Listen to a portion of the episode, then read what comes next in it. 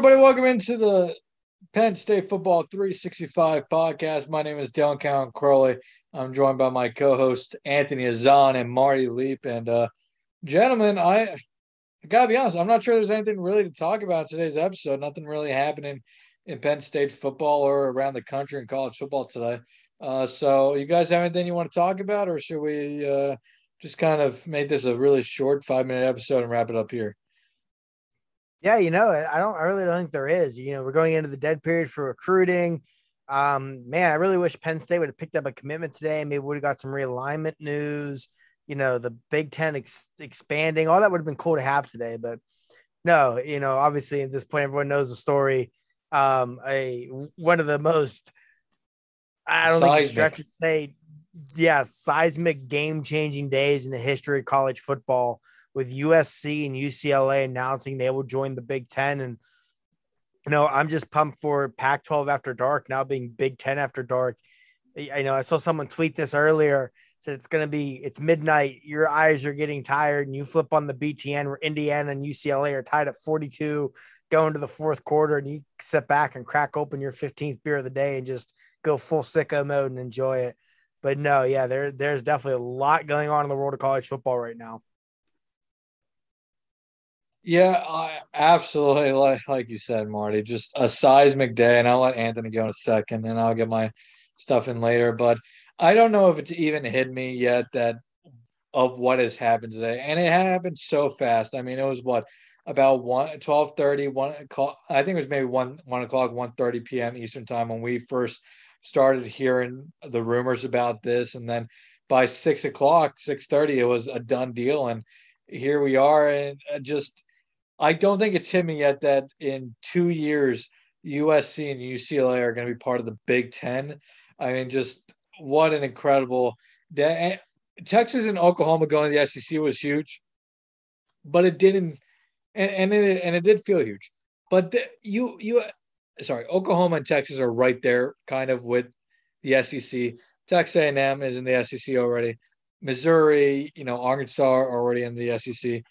But for two California schools, USC, one of the premier programs in all of college football history, to leave the Pac 12, leave the West Coast, and join a conference that is made up of Midwestern universities and a few East Mid Atlantic universities is just, just wow. I, I mean, there, there's there's a lot of words that you can use to describe this wow. Uh, I, I I know I try to limit the profanity, but uh, holy would be another one. Uh, just I mean, what a day, Mar- Anthony. You can go. Yeah, I mean, on a day where Penn State gets a commit, and uh, in the world of college football, a five-star offensive tackle commits to Iowa. You know, this is by far the biggest news of the day. It's been quite the eventful news cycle for college football. It's been kind of off the chain, but yeah, I don't even know where you begin on this. You talked about Texas and Oklahoma. That kind of opened the door for this idea of the super conferences to form. This just just kicked it completely off its hinges. You know, that door is now completely gone. You know, there's so many questions that I have in my head, so many possibilities about what can happen moving forward that I definitely want to get into on this episode, you know. Just for starters, what could happen? What's going to happen to the Pac 12? You know, is the Big Ten going to add more teams? How does this affect the other conferences? There are so many variables that are still yet to be played out. It's really fascinating, but at the same time, it's also sad. And we can get into that later too. But, you know, the Power Five is, is going to be dead very soon. And along with that, the college football that we've known and loved for decades so, you know, how does this all change? Where does this all go? There's it's so crazy. Like it hasn't hit me yet either that like this is actually happening. Yeah, absolutely. And you know, let's let's kind of start where it matters first, at least for this podcast sake. What does this mean for Penn State and Penn State football?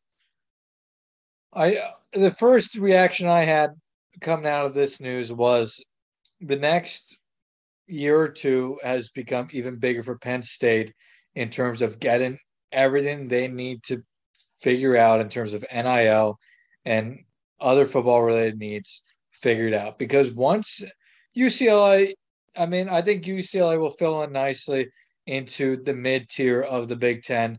I think they, I, I think, I think UCLA is a nice addition to Big Ten football if UCLA can take a little bit of a step up. Um, USC, however, I mean, that is a big dog to add to the picture when you're already talking about having Ohio State, Michigan, um, Michigan State, Wisconsin, so on and so forth, already in the picture. USC has all the money in the world that they want to spend in terms of NIL, especially with Lincoln Riley there. I don't think it's going to change the recruiting picture much for Penn State, USC, or any of the Big Ten. I think recruiting wise, it's going to be pretty much status quo. But by adding those two programs, and especially USC, there's just another program now you have to become better than if you want to get to the top and want to win the conference and get to a college football playoff. I mean, you already have to go through Ohio State, Michigan, Michigan State every single year. You probably won't have to go through USC every single year during the regular season, but I mean, there's a damn good chance that to win a Big Ten championship, you're probably at least going to have to face USC once. So, I mean, just it's going to be a big next two years for James Franklin, uh, incoming AD Pat Kraft, and the entire Penn State football program and university to figure out what they need to get the football program to where they want to be so they can continue to compete with the teams already in the Big Ten at the top, you know, like an Ohio State, stay up with the Michigans. Uh, but USC is going to be right up there with Ohio State as long as Lincoln Riley's there. Yeah, no, uh, Pat Kraft could not be coming in at a better time. You know, with all the changes going on in the college football realm, he probably should have came in earlier, for being honest. But if there was ever a time for him to come on board, it is now. So yeah, for Penn State, like you said, I think you said it perfectly. You got to get your NIL all figured out. Even though I don't think it's going to really affect recruiting that much either. Recruiting has always been very geographical in terms of kids tend to stay closer to home. It's not a, a steadfast rule, but in general, they tend to stay in their region when they go to school. So I don't think that's going to be affected too much. But I, I, definitely think, like you said, you know, USC is another team at the top there that is going to, you know, kind of, you know, affect your path to the top of the Big Ten. You know, UCLA is definitely, I think, more of a basketball edition. They're blue blood in basketball, decent in yeah, football. That's, I mean, and we'll get, I'll get into that stuff later. The other thing I quickly want to mention is, uh, what a hell, hello there for Pat Kraft. I mean, first day on the job, and Pat Kraft already tomorrow. By the time this podcast goes up, it'll be Pat Kraft's first day on the job as Penn State's AD, and uh, the Big Ten will already be as be different than when he was hired just a couple months ago to take over. Um, and then two, uh, probably could say this later, but uh, man, Lincoln Riley didn't know that Oklahoma was leaving for uh, the SEC last year, and now less than a year later, he does. He probably didn't know. I guarantee he probably didn't know that uh, USC was going to join the Big Ten. I mean, uh, has anybody had a crazier last year than Lincoln Riley at this point? It's been a whirlwind for everybody, but yeah, no, that that's a. I know Twitter's had a field day with that one with Lincoln Riley because the whole idea of him going to the Pac-12 to try to escape the SEC, and now he's probably joining another super conference. So fun stuff, man. This is this is it's crazy everyone's gonna have a different opinion on it, but it's nuts. Yeah, Marty, Marty, what's your thoughts? Uh, we've talked a little bit here. What's uh, what's your thoughts on how it impacts Penn State? I, I think with Penn State, to me, the biggest impact is you look at the current construction of the, of the Big Ten. Obviously, Ohio State's the alpha dog, but and I understand Michigan made the playoff this year, I, I still think the argument is there that Penn State's the second best program in the Big Ten behind Ohio State. You add USC, that becomes much more of a uh, a fight to be the second best program in the conference. Now, I will sure. say, with the playoff expanding and us most likely heading towards, you know, I, I, think Anthony, you put it perfectly off air before we started two and a half super conferences basically with the Big Ten and the SEC, and what's left of the Pac 12 and the Big 12 and a few AAC schools joining together. With all of that, you could probably finish third in the Big Ten most years and still make the playoff. So I think you're okay there. But yeah, you guys nailed it. It's a big roadblock to winning the Big Ten now if you're James Franklin and you're Penn State. Um, getting Pat Kraft in is huge.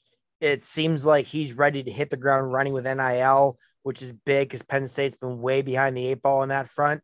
And, you know, I do think, though, with recruiting, geographically, sure, this may not change a bunch, although you're going to have kids out west. You're going to be watching a lot more Big Ten football now. But I will say, is in the immediate with recruiting, you know, you take take a Tamir Robinson, for example, Penn State is currently recruiting, uh, you know, four-star edge rusher, going to commit in July between Penn State, Miami, Virginia Tech. We look at Miami and Virginia Tech, they're kind of stuck out in no man's land right now in terms of conference expansion. And if you're Penn State and you can pitch to some of these kids, like, look, look what the Big Ten's doing we're going to be one of the premier conferences in college football. You come here, you're going to play against the best. It's going to get you ready for the NFL. These other schools aren't going to be able to offer you that in the ACC or in the Big 12. I do think that is something we're going to see pitched on the recruiting trail in the next year or two until all of this really settles down and we kind of know who's going where. Yeah, it's just it's a whirlwind. It really is. You know, this is yeah conference expansion obviously is nothing new ever since the Big East started to fall apart, it's kind of been the norm every few years. But this is a big one. This is right there with Texas and Oklahoma going to the SEC of just nuclear levels of of realignment. And yeah, like I said earlier, I think this if there was ever any hope of college football not moving towards the super conference, this ended it. I would even argue this is bigger than Oklahoma and um, Texas because I, I don't know if I finished this thought earlier, so I apologize if it didn't. But I think with Oklahoma and Texas, like I was saying, those two are very close. Oklahoma and Texas are right next to the SEC, basically. So geographically, it it didn't, you know, make uh, like no no sense at all, and it was a little easier to digest. It didn't force any other moves. This move, however, for USC and UCLA to jump across country now to join the Big Ten.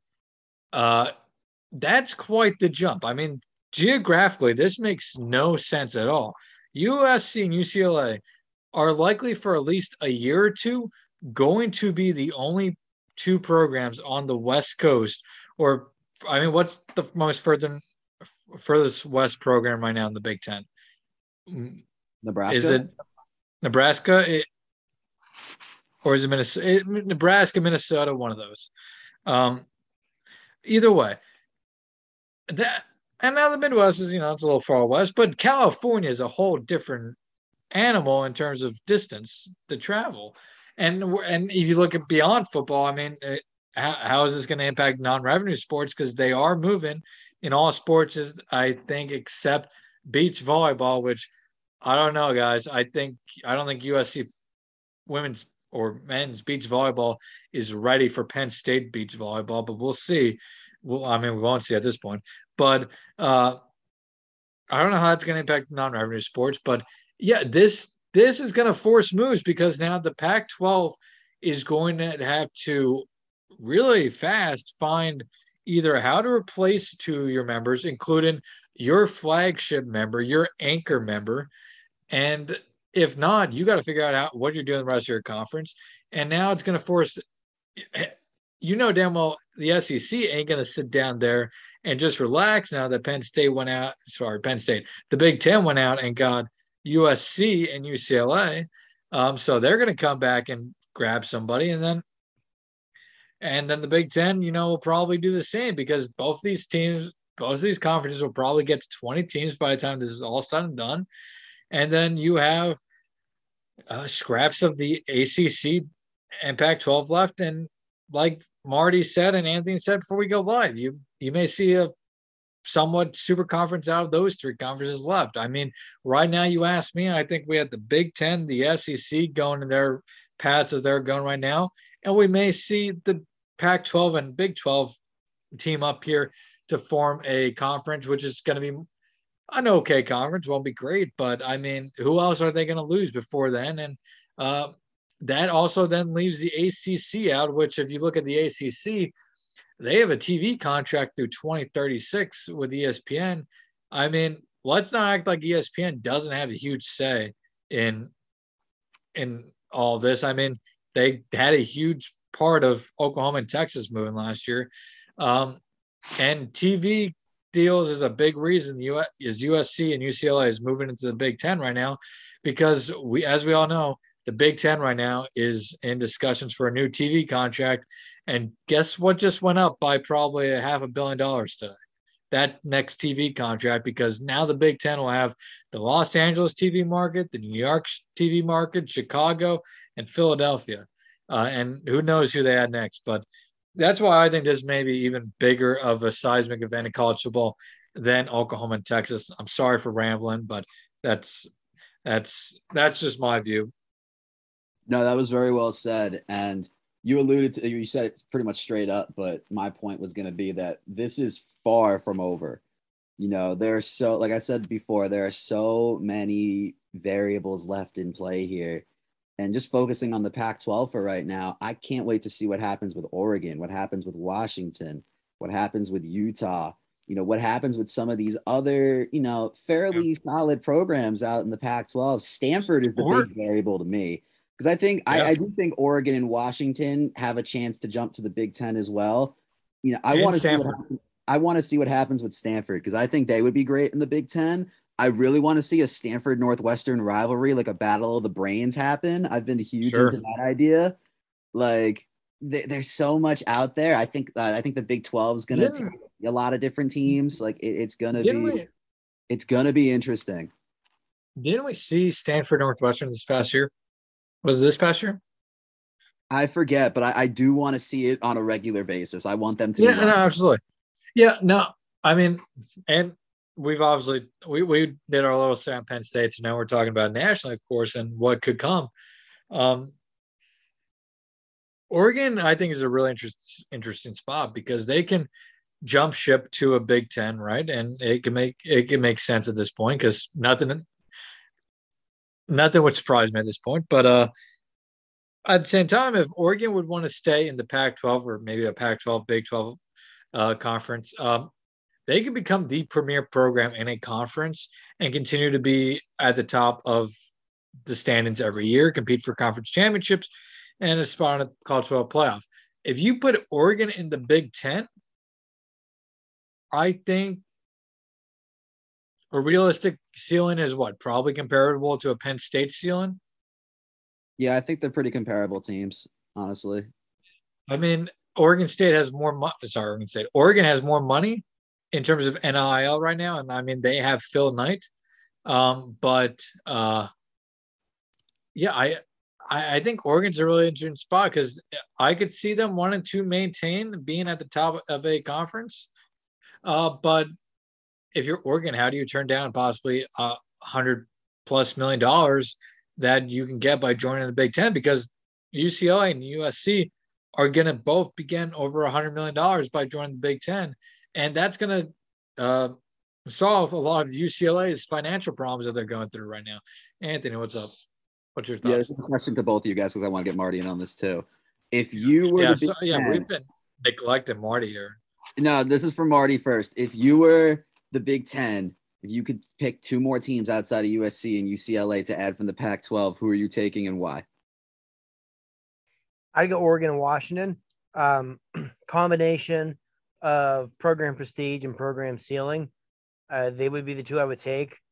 Um, I agree with Stanford. I think it, I, I, I personally think we eventually see Stanford in the Big Ten after today. But if I was Kevin Warren and could have my choice, my first two picks would be Oregon and Washington. Dylan, who you got? Anybody in the country? No, Pac 12. Oh, Pac 12. Sorry. I was reading a text. Um, Pac 12.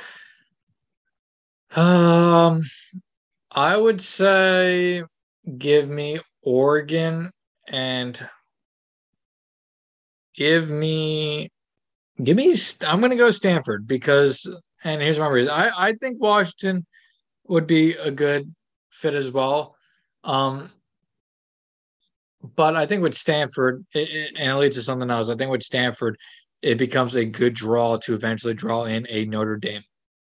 Um, now, some so I was listening to. Uh, good point. Uh, I was listening to multiple podcasts and radio, um, radio uh, shows today. So I forget who said it, and I do apologize. Um, but somebody did mention that I when Notre Dame uh, signed on for the 2020 season with the ACC that they signed an agreement that said they couldn't go to another conference for like eight years or whatever. Um, so I don't know how how withstanding that is. So we may not see Notre Dame make any moves for a while, and I don't think I think this conference realignment thing. I don't think we're going to see a bunch of conference realignment in the next two three years. I think this is very much going to be a ten year process or so, like it has been already. I mean, to get to this point, we have to go back to 2011 when we saw a bunch of teams move to the SEC and the Big Ten. And now, 10 years later, we're seeing the second movement that. I think it's going to take another 10 years till we see all schools go where they need to, maybe even longer because of the ACC's contracts and all that. But with a Stanford, drawing in a Notre Dame becomes easier because then you have Notre Dame, Stanford, Notre Dame, USC. Um, do they have a rivalry with UCLA? I feel like Notre Dame has a rivalry with anybody who's older than. I don't think they do, honestly. At least if it is, it's not very publicized. Um, I'm looking this up right now. Uh, uh yeah, I would not call it a rivalry. Um, but either way, US, US, sorry, Notre Dame, Stanford, Notre Dame, USC, Notre Dame, Michigan, Notre Dame, Ohio State, um, which isn't uh, as big as the other ones. But Notre Dame even has small rivals with Michigan State and Purdue and hell, Penn State. I mean, not too long ago, Marty uh, Marty would recall, recall a little better here. Notre Dame Penn State was uh, quite the rivalry because you you grow up in Pennsylvania for the most part, unless you live right right around Philadelphia where you could be a Temple fan, or right around Pittsburgh where you could be a Pitt fan. You're either a Penn State or Notre Dame fan for the most part. And if you're not the one, you hate the other. And I think Notre Dame in the Big Ten would be great just from that aspect. And it would make a lot of sense as well. This Notre Dame conversation is so interesting because it kind of leads into the talk about the ACC, which is really who I've been thinking about this entire day. Because I'm only saying that because the SEC, like you said, is not going to sit back and just watch this and go, huh, that's really interesting. They're going to try to make a move too. And who do you think they're going to reach out to? And it's probably not going to be Notre Dame either. They're going to reach out to the Clemsons, the Florida States, the Miamis, the other big players in the ACC. So if you're the ACC, you almost have to make a move in this scenario. The, the way I look at um, it, go ahead. I say the way I look at it, if you're the SEC, you add Texas and Oklahoma, that puts you at 16 teams. You're probably looking to get to 20. You can go on like four or five team pods at that point if you're the ACC geographically, look what four teams make sense: Miami, Florida State, Clemson, and what maybe North Carolina. You know, I I think that the SEC, like you said, they're going to make a move. And the, the Notre Notre Dame might be the linchpin in all of this. Um, you know it, Dylan. I, as someone I, who spent his entire life living in Western Pennsylvania, as a Penn State fan, I can't stand Notre Dame. I would love to play Notre Dame every year. The Big Ten has long wanted Notre Dame. Geographically, it makes sense. There's a lot of rivalries there, especially now with USC in the picture. Um, yeah, I, personally, I think eventually Notre Dame is going to wind up in the Big Ten when this whole thing shakes out. So this is we'll, we'll see what happens. So I was just found a key. I, I looked it up. Uh, now this was as of 2016. Um, so I don't know if it was reworked, but in 2016, Dennis Dodd tweeted, uh, "New ACC grant of rights basically means if N, if Notre Dame joins a conference, it will be it will be through 2036 the ACC. Um, so in the grant of rights and how everything was set up, Notre Dame could only join the ACC. The problem is I don't think the ACC is going to be around in 2036, let alone maybe 2020 let's say let's just say 2030 i don't know if the acc will be around as we know it to the point if like because let's be honest we're all thinking of it the sec is going to go after clemson florida state miami right? For sure. It would make sense if SEC, if the SEC went after them. If the ACC loses those three, there's a good chance they lose Duke, North Carolina, um, maybe a Georgia Tech or Virginia or Virginia Tech. They could lose any of those to maybe a Big Ten or whatever other conference is formed around them. Um, so I mean, are they are they really going to be able to stop Notre Dame from joining a Big Ten? So it's going to be interesting. Uh, so in that aspect, the ACC may have a card up their sleeve that keeps them alive because of Notre Dame. But I mean, even if they added Notre Dame but lost the other three, does it really matter? I mean, uh, there it's it's going to be an interesting next decade because, like I said, I don't think this is going to be anytime soon. Um, I don't think we see any more teams join the Big Ten for at least another two two maybe. Uh, I mean, maybe next t- this year time this time next year, but I don't think we're going to hear much about it right now. Uh, the big factor to remember here is this got done today because uh, tomorrow is July 1st, which resets the calendar year in college athletics fiscally. Um, and uh, if they did it if they did it as of July 1st, uh, I forget. I think it would have almost had to be a, a, even later than 2024. But with that being done today, it allows them to be ready for 2024. But uh, yeah, just it'll be interesting to see how this affects realignment going forward because we're not done, like you both said. Um, it's going to be very uh, long process here, and uh, we're just getting started. But it's going to be enjoyable, and and we can argue, we can sit down and argue if this is all good for college football or not. Uh, but in the meantime, even if it's a bad thing for college football, I think it's going to be a very enjoyable time until um, it eventually collapses in on itself. But uh, yeah, crazy, crazy times. We'll be here. we haven't even talked about minutes. you know. We'll be here we for have, another 25 minutes. Let me talk, Dylan.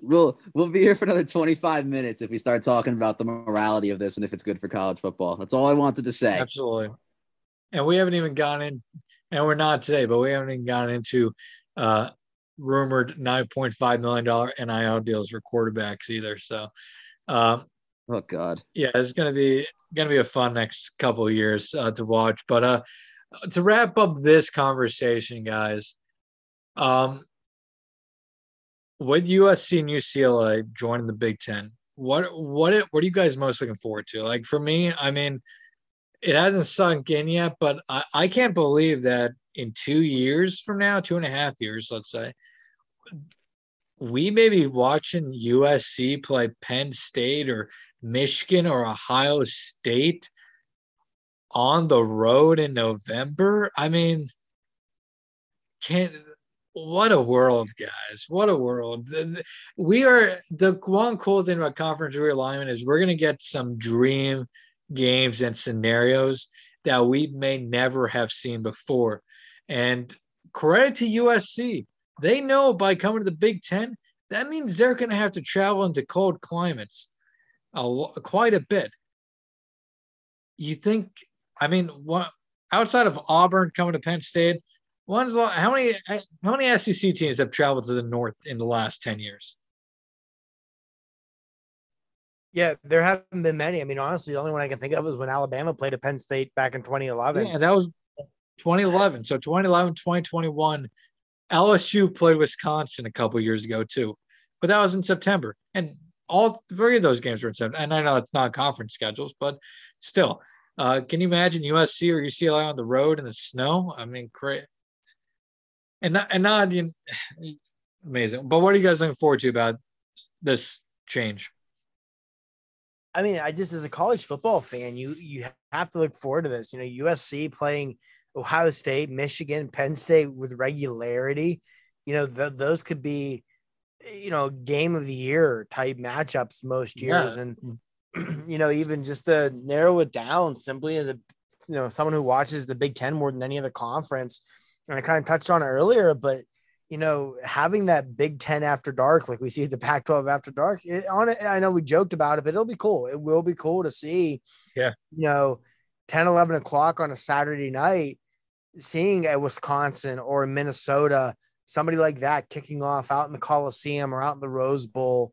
It'll just, it, will be interesting. But my only other comment on it, one thing I will say that with the inevitable death of the Pac 12 here and things changing, there's a lot of college football from the past that'll be missed, but the, the Big Ten Pac 12 matchup, 5 p.m. New Year's Day in the Rose Bowl, definitely will be at the top of that list. Yeah, I think that today's event signifies sadly in college football. And if, if any of our listeners listen to us as a podcast before we became Penn State centric with Nittany Nation, it's, and we talked about this before, but college football was losing its regionality and all that. But with this move, eh, there's no more regionality in college football. There is no more uh, geographical rivalries. There's no there's no more of that. Th- that portion of football, college football, is done. The Big Ten used to have like every play, every conference, every even parts of different conferences had their own identities. That's that's no more. There is no more individual identities for conferences in college football it is be it's now one huge melting pot, which I'm not saying is necessarily a bad thing, but it also means we're going to lose some good rivalries that uh, unfortunately we may not get to see for a long time, uh, and that includes the Pac-12. I mean, if if you know some of these schools don't move out to the Big Ten, there are going to be some rivalries that are lost in uh, in time because of uh, the moves. But it is what it is. But I, I guess that that is one downside that, uh, as just a fan of college football and somebody who loves the sport and the history of it, it is a little bit sad. Oh yeah, one hundred percent. It's it's not all exciting. Like you know, as somebody who's also loves college football and understands the the uh, the impact of traditions and culture and you know rivalries it definitely is a, a, somber a somber day at the same time. You know what i'm excited about though to go back to your original question i'm like i've always said to like friends and people i'm close to that i would love the idea of being able to like wake up at like 9 30 on the west coast and like see football on my tv and just ride that wave the entire day. That sounds amazing. And you know it might not fully happen here because we'll never have games on the east coast before noon but like it, it's kind of cool to think that like at two in the morning, if I'm like still up watching TV, I can watch Penn State play potentially. I could watch Big Ten teams play. It, it, it's a cool idea, and you know I'm kind of excited for that on a personal level. Plus, being able to see all those rivalries. Yeah, I'm just laughing in my head a little bit about the idea of uh, USC playing like a 12 p.m. noon kick in like Bloomington in the middle of October. Like it just it, like I'm excited for the Penn State, USC, Penn State, Ohio State, USC, even Penn State, UCLA, and all those different matchups. But um, yeah, I, I it's just it's those smaller matchups that are funnier. Like, I mean, the Iowa USC is going to be great. Wisconsin USC will be great, but Rutgers USC, yeah, Rutgers UCLA, Il- Illinois UCLA, like those are the ones that are going to crack me up just because they're they're so random and weird at the beginning. It's um, yeah, there's going to be plenty of premier matchups, but there are going to be plenty of funny ones too. Marty, any final thoughts? No, I would say is I'm with you. I'm here for 11 a.m. local kickoff time, UCLA at Northwestern. Chip Kelly trying to get his team motivated. Let's go. Yeah, that's that's gonna be in, yeah, I mean it's already hard enough for Big Ten teams to get motivated to play at Northwestern at 11 a.m. You know, uh, local time. Can you imagine trying to get USC or UCLA motivated to play at Northwestern? It's uh, unbelievable. All right, let's move on, guys. Um, because while that has taken up the entire sports world, there's actually news for Penn State today, and that is that Florida safety King Mack has committed to the Nittany Lions over Michigan State on Thursday afternoon. Um, this one went kind of down to the wire here. Um, it, it, was a little closer than I think Penn State wanted, but at the end of the day, Penn State grabs their second uh, member of the secondary out of Florida in the 2023 recruiting class in King Mack. He joins teammate at St. Thomas Aquinas down in Fort Lauderdale, uh, Conrad Hussey, uh, as part of the Nittany Lions class. Uh, this is a nice big pickup for the Nittany Lions. I mean, he's a guy that uh, I've heard plenty of comparisons to out there. I've heard, uh, you know, a Honey Badger, um, and among a couple others out there that uh, would be great if that's what he turns into. Um, but I mean, good size, elite speed. Um, these are the type of kids Penn State recruits well and usually is able to develop quite well as as well. Um, so, uh, what are your guys' thoughts on the addition of King Mack to Penn State 2023 recruiting class? I absolutely love this pickup. Like you said, Michigan State definitely made it interesting down the stretch run, but Penn State was able to hold on to the lead that they had and, and get the commitment. Um, he brings you speed, speed, and more speed. He's not just fast for Pennsylvania, he's Florida fast. Like he's like got verified top times in track down in Florida. If you're good in track country, you're legit fast. You know, he's a little on the shorter side. He's listed at 5'11. I don't think he's, I think he's a little shorter than that. So uh, he can be a safety. Personally, I love his projection as a slot corner in the role that Daequan Hardy currently plays. I think he could do really well in that position. And I think he'll slot in right behind Hardy in, for the next couple of years until he eventually moves on. So I love this pickup. You know, I think he really rounds out a really good secondary class for Penn State. Seider was a big part of this one, but Poindexter is also doing work in the secondary. And you mentioned uh, his speed, and it is like you said, Florida speed. So we're talking real speed here. Um, he had at the uh, Florida High School uh, Class 3A Track and Field State Championships this year, finished fourth, uh, sorry, first in the 400 meter dash with a four, uh, 46 second point six eight time. Um, he also finished fourth in the 100 meter at, with a 10.64 time. Uh, so, I mean, elite speed out of Mack here. Um, that, uh, like I said, these are the type of guys Penn State likes to recruit. Uh, he is on the shorter side, but he has some great length. And uh, yeah, I'm. He's a really intriguing prospect, and I think he, while shorter, is.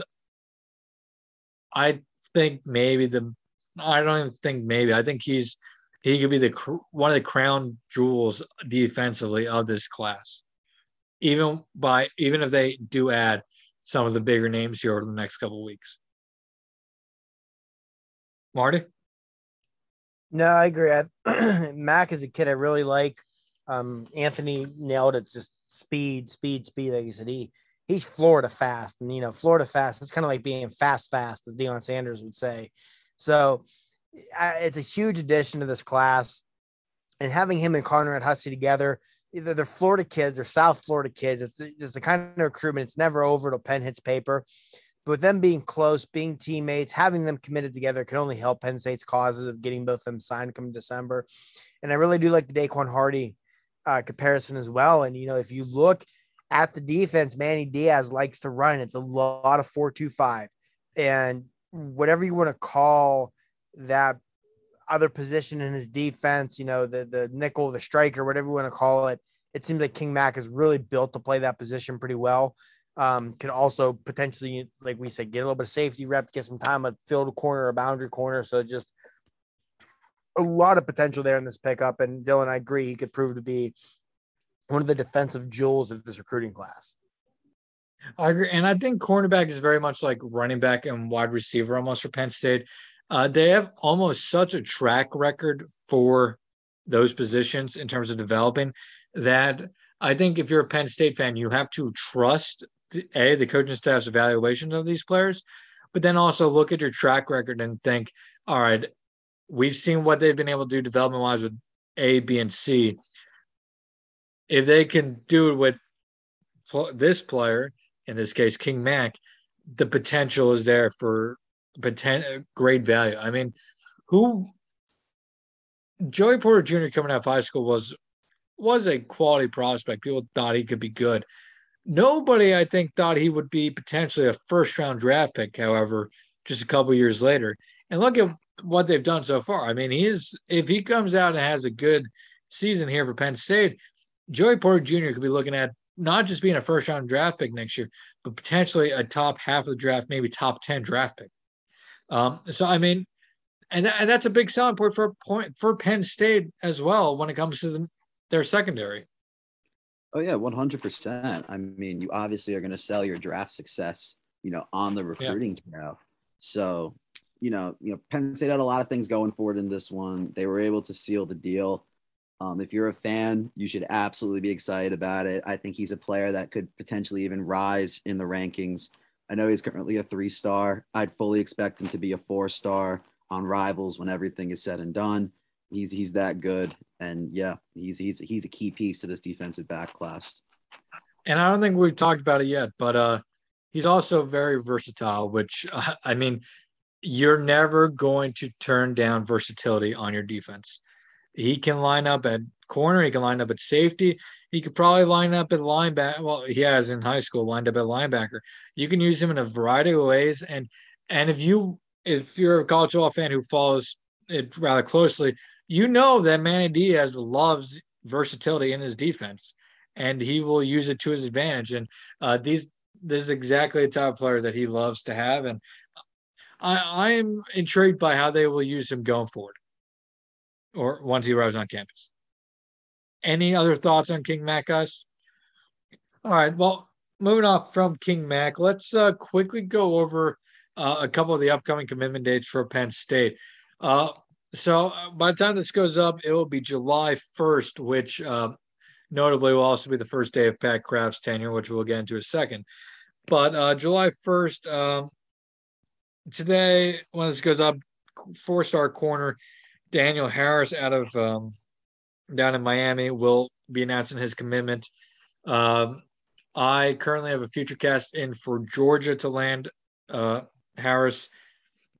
Penn State did hold host him for official visit. The visit went well, but it the Bulldogs were just too much to overcome here. Ohio State was also in that race pretty strongly for Harris. Uh, if you're Penn State, you obviously would like to win this one, but uh, you look at what you've won so far against some of these pro- programs like Georgia, and what you could potentially win in the next couple weeks, uh, and and and you'll take the trade offs. Uh, any thoughts on? Actually, let me just go through the rest, and then I'll get your guys' thoughts. Um, as many people know, four-star running back Treyaun Webb was supposed to announce his commitment this past uh, Thursday. So when we were recording this, he ended up pushing his commitment back. He's not set a date. I still like Penn State in this one. I haven't heard any exact dates of when a commitment can be coming, but I think possibly in the next two to three weeks would be a reasonable expectation. Um, but at the same time, if you're anybody trying to land him, I don't think you're, while you want to add him to the class, you're not in a huge rush because it'll just be less time you have to hold on to that commitment. This is a kid already who has committed twice in his recruitment. This isn't done until pen touches paper in December. Um, other guys announcing commitments here in the near future. Tony Rojas was supposed to commit on July 5th. He's now pushed that back to July 14th. Uh, that'll be between Georgia, Miami, and Penn State. I still like Penn State. Tamir Robinson will commit on July 15th. That is between Miami, Penn State, and Virginia Tech. I like Penn State there as well. So that could be a string of good, uh, nice back to back days there for Penn State if the future casts are correct. And then on the 28th, defensive end Derek LeBlanc would announce his commitment between uh, Florida, Oklahoma, Penn State. Uh, many believe Florida could be the team to be there, but uh, that's going to be an interesting one to follow. I'm not. I don't think he's necessarily a Penn State lean. I don't think Penn State should be the favorite right now to land him, but I think Penn State's probably in it better than most think. But I also think Oklahoma here uh, is a could be the sneaky uh, right pick as well, or sneaky smart pick if we're if you want to guess who he's going to go to. Um, but that one's quite a bit away, so we'll have more on that as we head into July and ultimately late July. But any thoughts on any of those guys, uh, Anthony or Marty?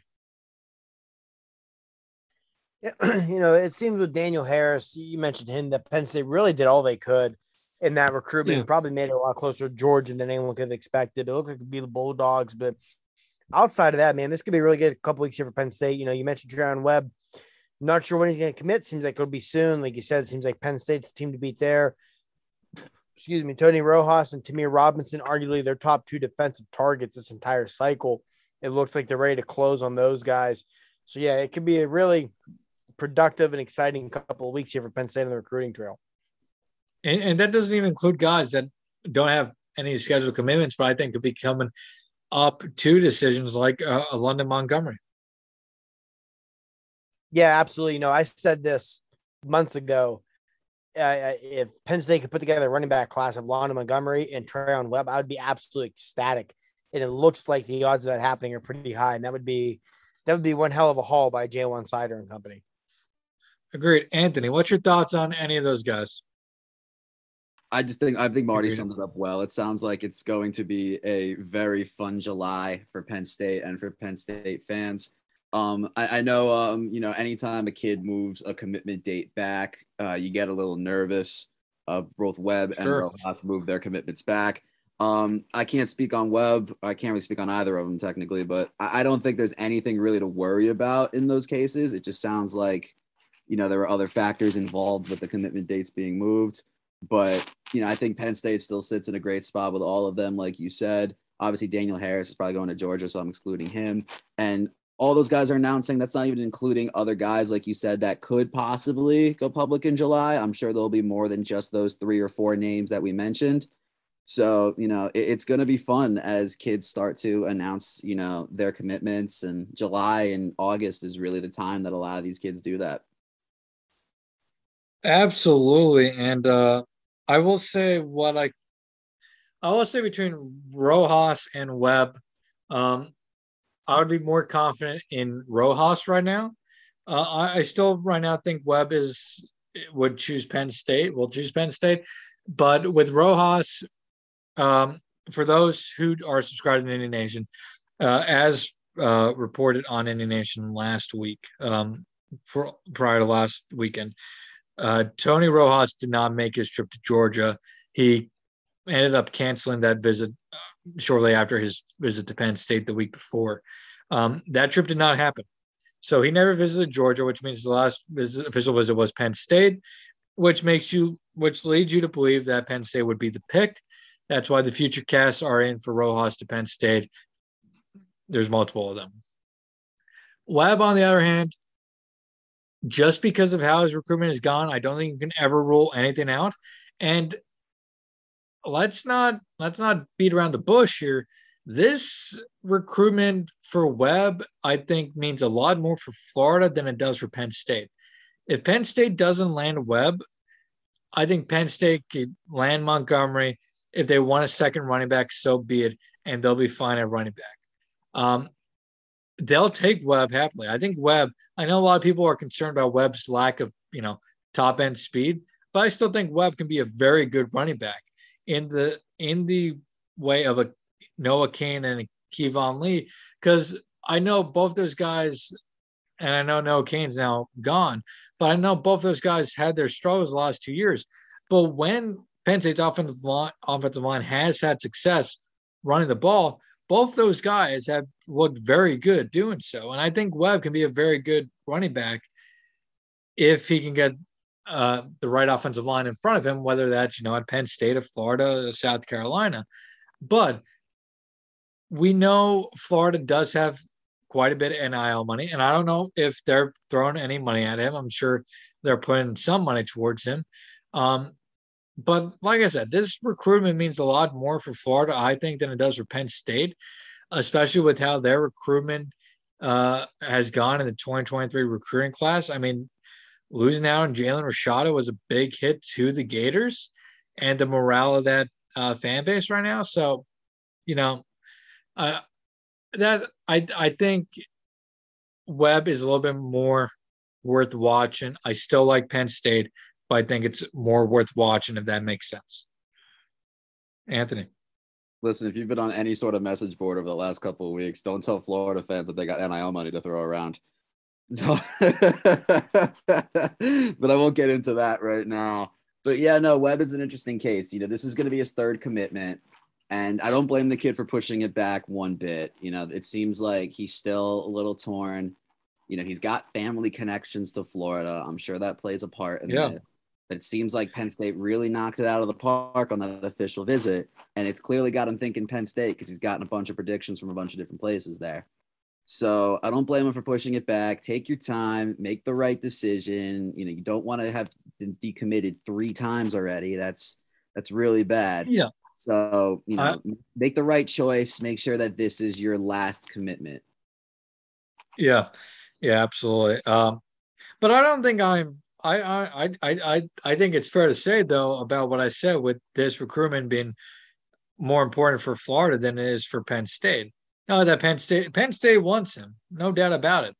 But if Penn State loses him, Penn State will be okay, and and Florida, of course, will survive if they lose him too. But it the, it would be I, I think it would be tougher for the Florida fan base a little bit to swallow uh, than it would be for the Penn State fan base. Um, any other thoughts on recruiting before we go into our very last quick topic? No. All right, last topic, guys. Let's get into it. Like we said, Pat Kraft will become the AD at Penn State as we're recording in about uh, 50 minutes. Um, so by the time this goes live, he'll be officially the AD of Penn State. At Penn State, um, there's a lot for Kraft to work on here at Penn State uh, that he he will need to take a, a, quick first step towards fixing or getting ahead of. Um, I think let's be fair to say the top of that priority for Penn State should be and Pat Kraft should be the NIL, correct? The NIL issues, correct? Yeah, absolutely. Penn State is a program that from the the get go, the NIL has largely been behind the eight ball. To their credit, it seems like they've started to get some things, you know, scored away there in recent weeks. And I think a big part right. of that is Pat Kraft has already, you know, been making calls, doing what he needs to do to be ready to hit the ground running on on on Friday.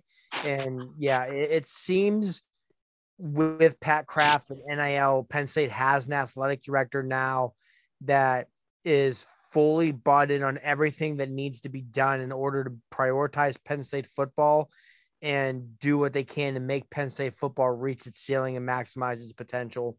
So yeah, I think that this is going to prove to be a tremendous hire by Penn State and Kraft's ability to really cultivate things and get people moving in the right direction and everyone moving together, most importantly, in the right direction. Then NIL is going to be a big part of that. Anthony? Yeah, I've I've said this once and I'll say it again now. This to me feels like the official end of the sanction era at Penn State. You know, Sandy Sandy Barbour, and Eric Barron, you know, they were brought in at a time where you know Penn State was just trying to stay above water, trying to rebuild their reputation. They really weren't forward thinking you know, and you can argue that, you know, they did their job for what they were asked to do, but it, it is time for new leadership. It is time for people who are going to try to push Penn State to that next level. And that is exactly what I think, you know, President Bendapudi and um, Kraft are going to do you know, Kraft, from everything I've seen about him, everything that I've heard about him, he seems like the kind of guy that he walks in the room and it's like, all right, what are we going to do to push this to the next level? What are we going to do to make Penn State even better? And that includes in the NIL sphere. And I think there's an understanding of what needs to be done. And I think he's got a plan to do it. I, I this is a long time coming for Penn State. This is exciting for Penn State, you know, and I can't wait to see what he does over the coming years because he hasn't even stepped foot in the door yet and he's already had an impact on this sphere. So you know it, it's it's exciting stuff. That's that's the best way i can put it. Great and i'll keep it true. I'm gonna have an article on this on thursday at some point. Um nil has to be the top of the list. Penn state if penn state if penn state football is going to stay where it's at and get better, they need the NIL money has to be there.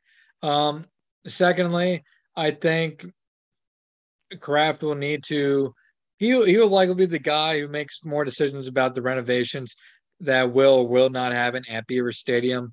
Um, and other revenue streams that you could possibly bring in. I know I people have been a, long time wondering if we could ever see beer, beer sales there. I'm not sure if that's going to be a thing under Pat Kraft, but I think I think for the for Penn State football, the athletic department success and NIL, you need to find uh, different ways to stream revenue. And he's a guy who knows how to fundraise. So I mean, it's just not just beer sales, but I think just in general, he beyond renovations, he's a guy who is going to have to explore and take advantage of different types of revenue streams that he could bring in for the athletic program and for Penn State football as well. Yeah, and that's something Penn State really sorely missed under Sandy Barbour. Um, one of her biggest shortcomings as an athletic director was she really, really struggled with fundraising. And that was something that hurt the football program in a lot of ways while she was athletic director. And it seems like with Kraft now that those problems really are going to be out the window, not, not, be a problem anymore for Penn State. I, th- I think what's most important is for the first time in the James Franklin era, it seems like you have your football coach, your athletic director, and your president all, you know, lock and step together ready to do what it needs to be done to get this football program to be where everyone wants it to be. And it doesn't matter if you're Penn State, if you're Alabama, if you're a Division two school. If you don't everyone, if you don't have everyone on the same page, you're not gonna you're not gonna find the success you want. So it seems like with Penn State, everyone finally is on the same page on that front. Anthony. Yeah, I don't have too much else to add. To be honest with you, I, I 100% agree with what Marty said. You know, it's it's you know, Sandy, Sandy Barbour was, you know, she was what she was, you know, and it's, I'm ready for something new. I'm ready for a, a new AD that's going to bring fresh new ideas. And I feel like Kraft's going to do exactly that. That's all. That's the only thing I can really add to it. Absolutely. Uh, and I guess the last thing uh, as a writer that I'll be looking at Pat Kraft to work, uh, do at Penn State would be Penn State's scheduling issues when it comes to Big Ten football. And I I looked at this earlier today, and I I believe if I read it all correctly, Penn State between the years of 2010 and 2025 will have started their Big Ten schedule at home just twice 2015 and 2025. Um, it's amazing that Penn State let that happen at, at the, the way it has. Uh, I mean, to only play at home twice to start your Big Ten conference schedule in 15 years, that is, I mean, that is inc- incredible consistency on one end. But I mean, just, I don't know how you let that happen. And I don't think if you're Pat Kraft, you can continue to let that happen, especially considering the fact that your conference has just expanded to include two teams in California. Yeah, especially when you're one of the top teams in your conference, that doesn't really make a lot of sense. You know, like yeah. you know, eh, eh, ideally, you know, I think there's differing opinions on this, but ideally, you want to, you know, have your first game the, of the season at home. You know, you want to be able to have that home environment to to work all of the kinks out in your offense. You know, maybe figure some things out. You know, it that that that is really brutal. That uh, you know, it's kind of nice towards the end of the season you get those home games, but you know, it, it does it does really kind of suck when like you have to start every game on the road, especially last year at Wisconsin, this year at Purdue. You know, these are these are decent sized games. These aren't cupcakes. So yeah, that does play a part. And I'm sure Kraft, one more thing, I'm sure Kraft, one of the first things he's going to do is, you know, at the Big Ten meetings, is kind of beat the table and be like, what are we doing here? Yeah, and and the other thing with Penn State scheduling that I think is worth mentioning, and I, and I know once you get into the season, there's only so many ways you can have it happen, but how many times in the last five years or so, and in the future, has Penn State got stuck with having to face Ohio State and Michigan and Michigan State within a three or four week span. I mean, um, that is a tough gauntlet to go through, not just once, but three, four times. And it feels like Penn State has faced Penn, uh, Ohio State and Michigan in back to back weeks or back to back games, uh, at least that many times over the last couple years. Um, so that's another thing to, uh, just to add to that schedule and stuff. Uh, Marty, any thoughts on that, or, or are we ready to wrap this up? No, you guys know it. It seems like Penn State consistently gets shafted by the Big Ten. They're scheduling, you know, starting on the road. 2017 and 2018, they played Ohio State, Michigan State back to back weeks. This year, they have a three week stretch of Michigan, Minnesota, and Ohio State. Um, yeah, when, when you are at worst the number three program in your conference and a traditional blue blood to boot, you deserve better than that. You should not be scheduled that way. If nothing else, it's dumb on the conference's part because all you're doing is setting up one of your blue bloods, one of your potential playoff teams. You're making it more difficult on them than you should be. Absolutely. And with that, we're in, we'll end this episode here for today, guys. Uh, thank you, everybody, for listening to another episode of the Penn State Football 365 podcast. My name is Dylan Count Crowley. He's Anthony Hazan, and he's Marty Leap. Uh, be sure to subscribe to our podcast on whatever platform you listen to us on. Be sure to go over to Nittany Nation, part of the, the Rivals Network, covering Penn State football and athletics. Give us a try, a 30 day free trial over there. Providing a lot of content every day uh, on the boards, a lot of recruiting information coming off a great month. Uh, should be a lot of information coming out this month of July. It's going to be another busy one for Penn State football. I can guarantee you that, even with the dead period. Um, and as we head into uh, fall camp here, that's right around the corner. That's exciting stuff. Um, yeah, so never better time to check out Nittany Nation. Take advantage of that free trial. Uh, and I hope you guys enjoy our podcast as usual because uh, I think we provide a very unique experience here between a professional look at it from my point of view, but also through the point of view of two fans. So um, it, while we try to remain professional, we also give a little bit of that fan aspect here, try to get the voice of the Nittany Nation fan base into the podcast because you can go and listen to Penn State football writers talk about the podcast all you want, but the uh, the views of a writer and the views of a fan are two very different. And i think having a nice unique combination of both in a podcast presents a great way to look at any subject but especially college football whether it's on the field or on the recruiting trail i think creates a great uh, unique uh, product. So thank you again for listening to the episode uh, and we'll talk to you guys next week with another episode uh, of the Penn State Football 365 podcast. Until then, take care and have a good one.